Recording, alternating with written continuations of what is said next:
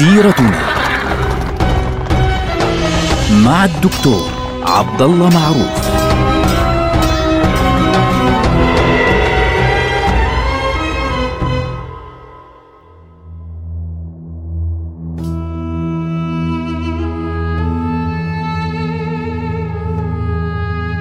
السلام عليكم ورحمة الله تعالى وبركاته. سيرتنا سيرة هذه الأمة ونحن الآن في عهد أبي بكر الصديق رضي الله عنه بعد نهاية حروب الردة وعمل أبي بكر رضي الله عنه هو في المدينة منشغل بجمع القرآن وفي نفس الوقت كان منشغلا بأمر مهم جدا بعد أن ثبت أبو بكر رضي الله عنه الإسلام كله في المدينة المنورة بدأ الآن يلتفت إلى ما بعد ذلك ماذا نفعل بعد ذلك؟ انتهت القضية خلاص ثبت الإسلام عادت القبائل للإسلام. بعضهم عاد بالقوة وبعضهم مثل بنو حنيفة مثلا وبعضهم عاد بالاقتناع اكتشف أنه والله كان غلطان مثل آه مثلا عيين بن حصن ومثل آه قبائل عبس وذبيان التي هزمت على يد أبي بكر رضي الله عنه في ذي القصة في ذي القصة وفي الربذة إلى آخره. المبدأ أن أبا بكر رضي الله عنه بدأ الآن يفكر فيما بعد ذلك. النقطة التالية الخطوة التالية. ما هي الخطوة التالية؟ الخطوة التالية هي أن ينطلق المسلمون بهذا الدين إلى العالم إلى الناس جميعا. وأول منطقتين أقرب منطقتين للمسلمين اللي فيهم أصلا ناس يعني هم أصلا عرب من نفس يعني من نفس العرق ومن نفس اللغة ومن نفس اللسان هم عرب العراق وعرب الشام وكانت العراق في ذلك الوقت تحت حكم الفرس. كانت آه، تتبع مباشرة للفرس. كان فيها مملكة المناذرة ولكنها تتبع الفرس مباشرة يعني مجرد آه، أسماء.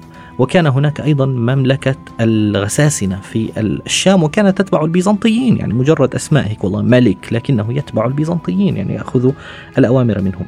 أول ما بدأ فعليا الحديث عن الفتوح كان في بداية العام الثاني عشر للهجرة وكان ذلك على يد المثنى ابن حارثة الشيباني. هذا الرجل أرسل آه، إلى أبي بكر رضي الله عنه يستأذنه أنه ينطلق من الحيرة من منطقة الحيرة قريبة من العراق إلى داخل العراق فعليا ويبدأ في الدخول إلى العراق. يعني كانت مهمته إن صح التعبير استطلاع. يعني لم يكن هناك يعني أعمال عسكرية جدية في هذه البقعة على يد المثنى بن حارثة الشيباني. ف آه، يعني كانت مجرد عمليات عسكرية استطلاعية هنا وهناك في منطقة جنوب العراق ولكن الأمر تغير جدا عندما أرسل أبو بكر رضي الله عنه خالد ابن الوليد رضي الله عنه وأيضا بعده جاء عياض بن غنم أيضا الخزرجي لفتح بلاد فارس. في نفس الوقت طبعا خالد بن الوليد هو أنهى حروب الردة في معركة اليمامة. الآن خالد بن الوليد أول فكرة فكر فيها بدلا من أن يعود إلى المدينة أن ينضم إلى الحارث الشيباني ويبدأ بالدخول إلى منطقة العراق. ليه؟ هو رجل عسكري هو يهمه فعليا المسألة العسكرية. يبدأ بالنظر عسكريا إلى ما حوله فيقول عندنا دولتان دولة الفرس ودولة الروم. دولة الروم في ذلك الوقت قوية يعني كانت منتصرة على دولة الفرس. بينما دولة الفرس كانت ضعيفة لأنها هزمت على يد دولة الروم. طبعا هذه الهزيمة التي حدثت للفرس على يد الروم كانت قد حدثت في عهد النبي صلى الله عليه وسلم. مصداقا لقوله تعالى ألف لام ميم غلبت الروم. يعني في العام الرابع للبعثة آه نزلت سورة الروم. ألف لام ميم غلبت الروم. انتصر الفرس على الروم وكان الكلام في القرآن الكريم في بضع سنين. سينتصر الفر الروم على الفرس وهم من بعد غلبهم سيغلبون في بضع سنين. يعني أقل من عشر سنوات. فعلا لم تمر عشر سنوات إلا وقد انتصر الفرس على الروم في معركة في أرمينيا في الشمال.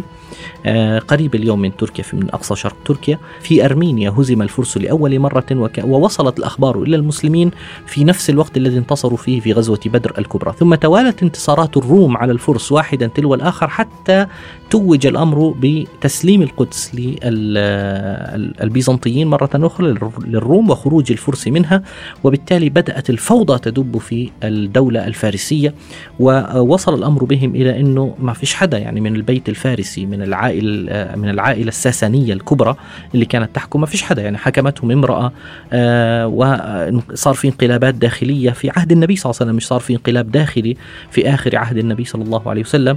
و آه، طبعا الانقلاب الداخلي أقصد عند بلاد الفرس. وبالتالي بدأت الفوضى بعد ذلك تدب في بلاد فارس بين آه، أبناء البيت الفارسي الواحد اللي هم أبناء البيت الساساني إن صح التعبير وولوا أمرهم آه، سيدة. آه، ثم بعد ذلك هذه السيدة طبعا مع الزمن عندما بدأت فتوح المسلمين فشلت وكان هناك يعني ملك آخر إلى آخره يعني كانت فوضى فوضى بكل ما تحمل الكلمة من معنى في داخل الدولة الساسانية الفارسية. هذا الأمر جعل خالد بن الوليد رضي الله عنه يقرر أن يتجه أولا إلى العراق. طبعا آه، خالد بن الوليد رضي الله عنه أرسل إلى أبي بكر رضي الله عنه يسأله أنا ممكن أروح أنضم إلى الحارث الشيباني وأفتح جنوب العراق؟ فأرسل له أنه نعم ما في مشكلة. طبعا أبو بكر رضي الله عنه عنده فكرة ثانية. يعني سيقوم بعد قليل بفكرة أخرى اللي هي إعلان فتوح الشام من من من المدينة.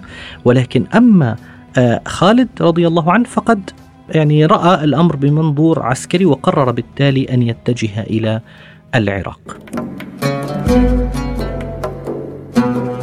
الآن خالد بن الوليد رضي الله عنه عندما دخل العراق وصل إلى آه، المناطق الجنوبية في العراق اللي هي من منطقة الكويت اليوم دخل باتجاه البصرة يعني باتجاه البصرة عند منطقة شط العرب اللي هو الملتقى تبع دجلة والفرات.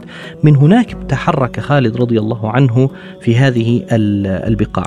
خالد رضي الله عنه أول اصطدام كان بينه وبين الفرس كان في معركة مهمة جدا هي معركة آه ذات السلاسل.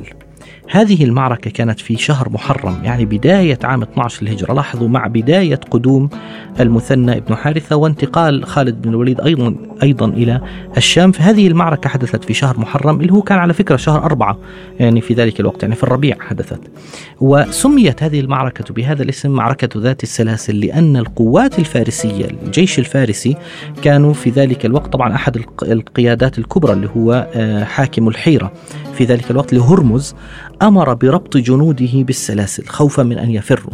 فكانوا طبعا السلاسل هذه تعتبر بالنسبة لهم يعني هذه حتى تثبتهم في المعركة ولكنها كانت بالنسبة لهم وبالا عليهم بعد ذلك.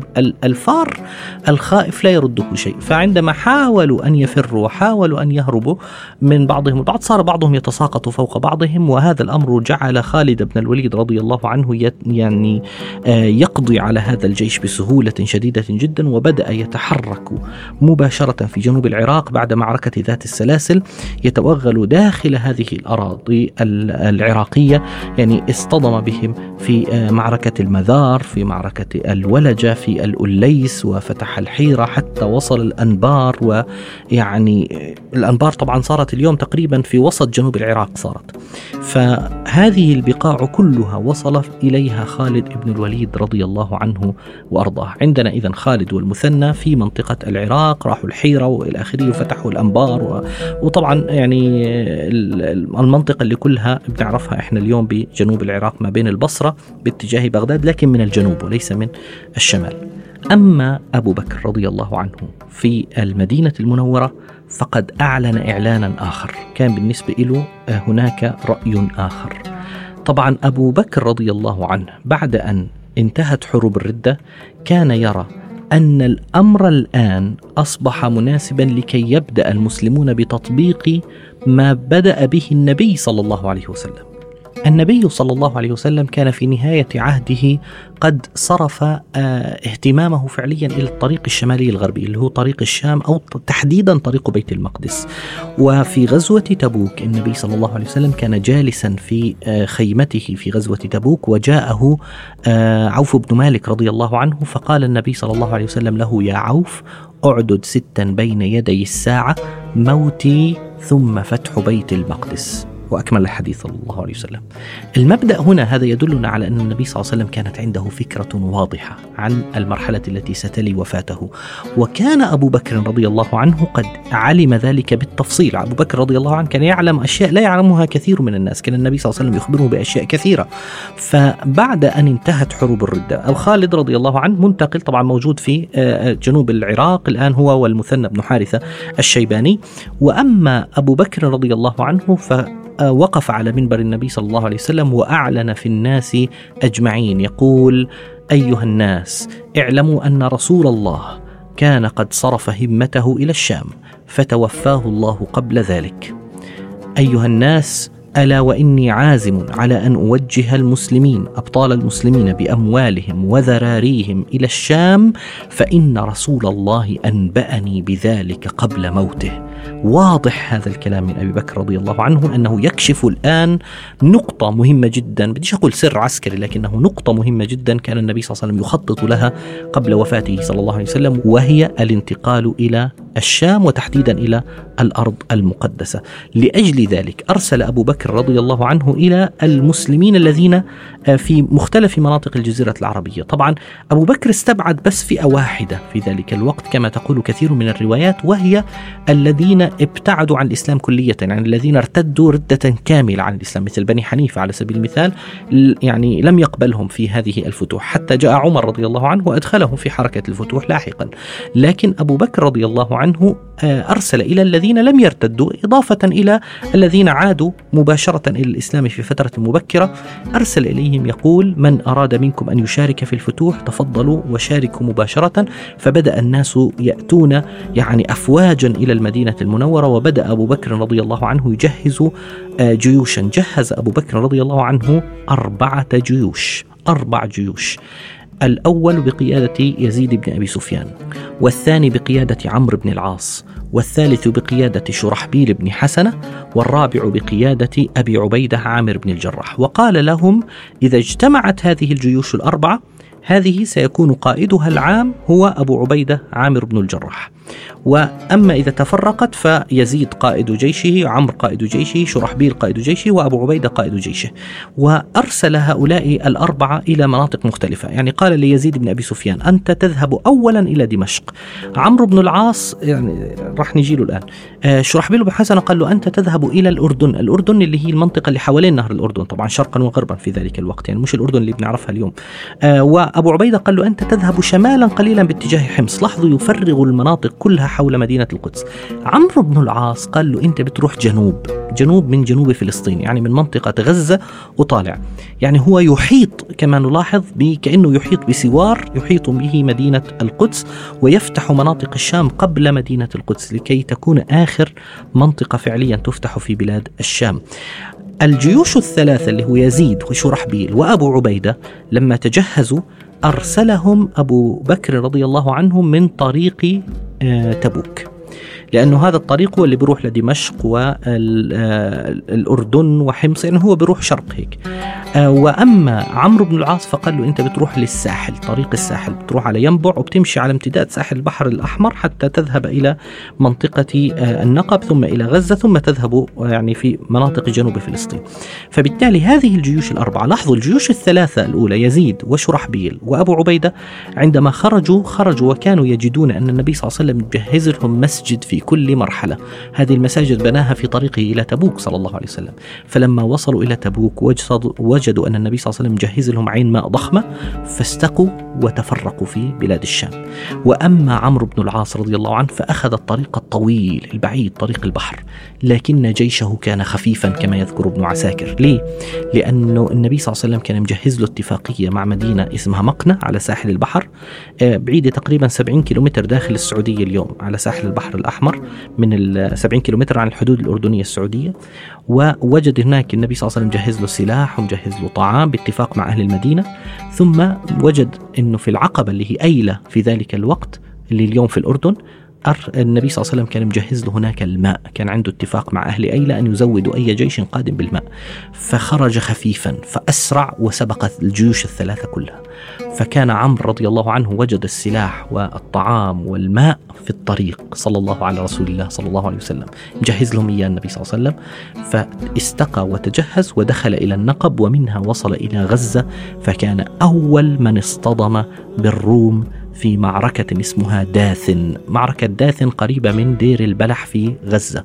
هذه المنطقة شهدت أول لقاء بين الروم البيزنطيين والمسلمين في عام 12 للهجرة في عهد أبي بكر رضي الله عنه وكانت نتيجتها فتحا عظيما لعمرو بن العاص رضي الله عنه وبدأت المعارك في كل مكان وانتشار المسلمين في كل مكان في عهد أبي بكر. نلقاكم على خير. والسلام عليكم ورحمة الله وبركاته.